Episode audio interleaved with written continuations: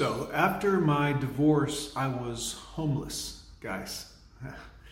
Let's get into this. I've been meaning to make this video for you guys for a while. Some of you have asked about it. I'm going to tell you about why I went homeless, how this happened, um, how I managed to claw my way out of that hole, and all of these good things. Um, first, let's talk about this was uh, about three years ago, 2019.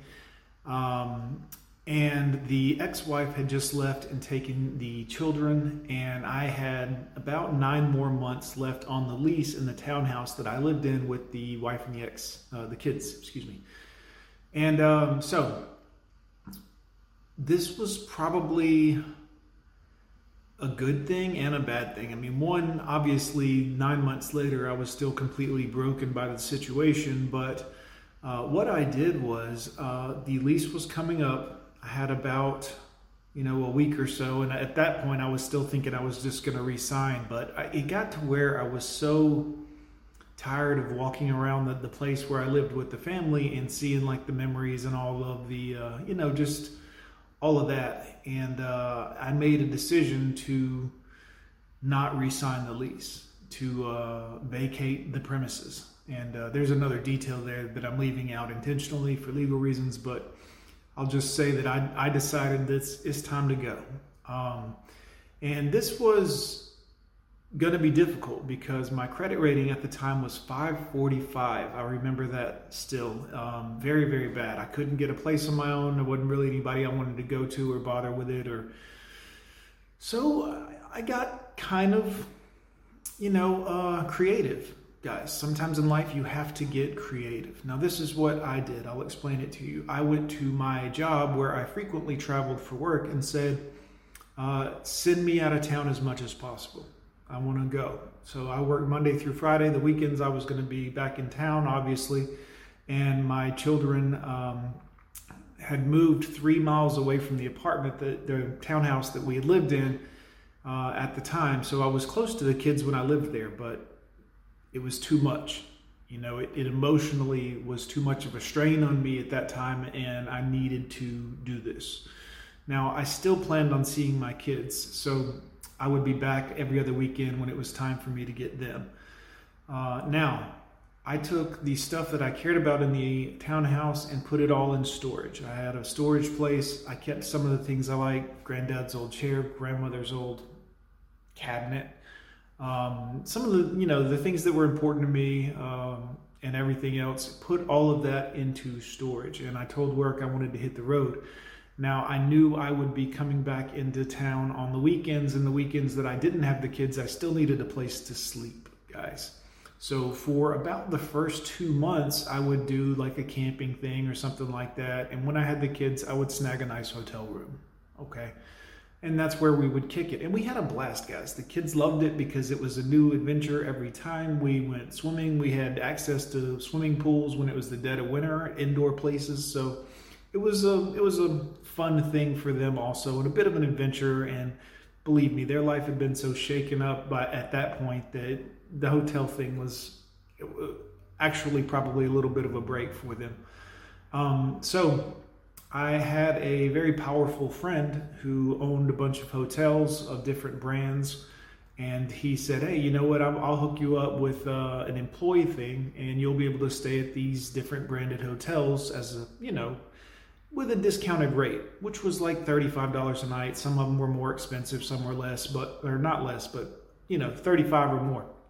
And, you know, 30 days at $35 is like 1050 uh, a month. So it wasn't crazy. It would be like, you know, if I was paying rent, but I wasn't going to be there all 30 days. I was going to travel for work a lot and stay in hotels on works bill and let them pick up the check.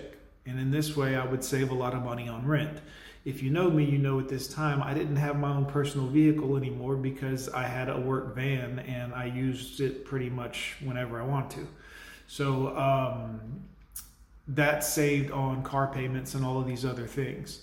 And the time that I am out of town for my job, I actually get paid a little per diem also. So I was getting making a little extra money by being out of town on top of my regular salary, as well as saving on rent uh, as much as possible. Now, obviously, I did still have to have a place to take the kids, and I still had to have a place to be when I wasn't out of town for work. If I was working in town, work wasn't going to pick up the hotel bill for anywhere. I had to still be close to work. So, um, I probably spent 600 a month on hotels, maybe 800 a month on some months, um, which, you know, again, but I didn't have a place that was literally like my own place. If if shit went to hell or didn't have any money for some reason or whatever the case was, I was out of luck, guys. And in the early days before I had the hotel hookup and uh, was in town sometimes and didn't have a lot of money, I stayed at campgrounds.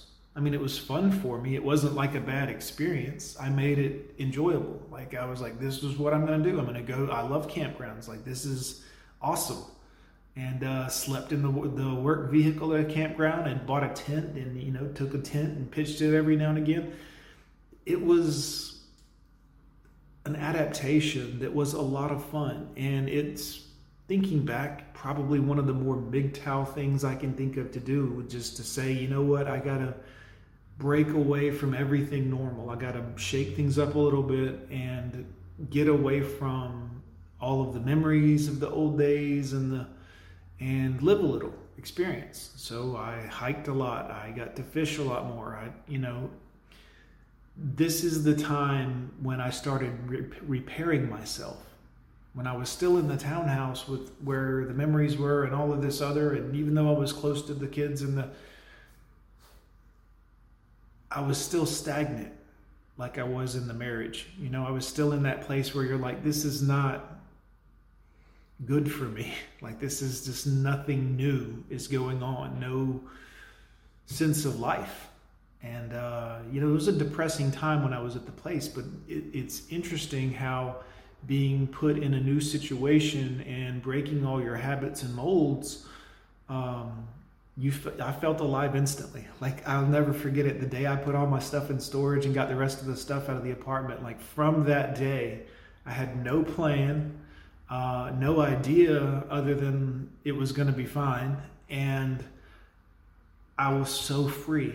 Like it was like a noose around my neck was gone. Just this weight around me was gone.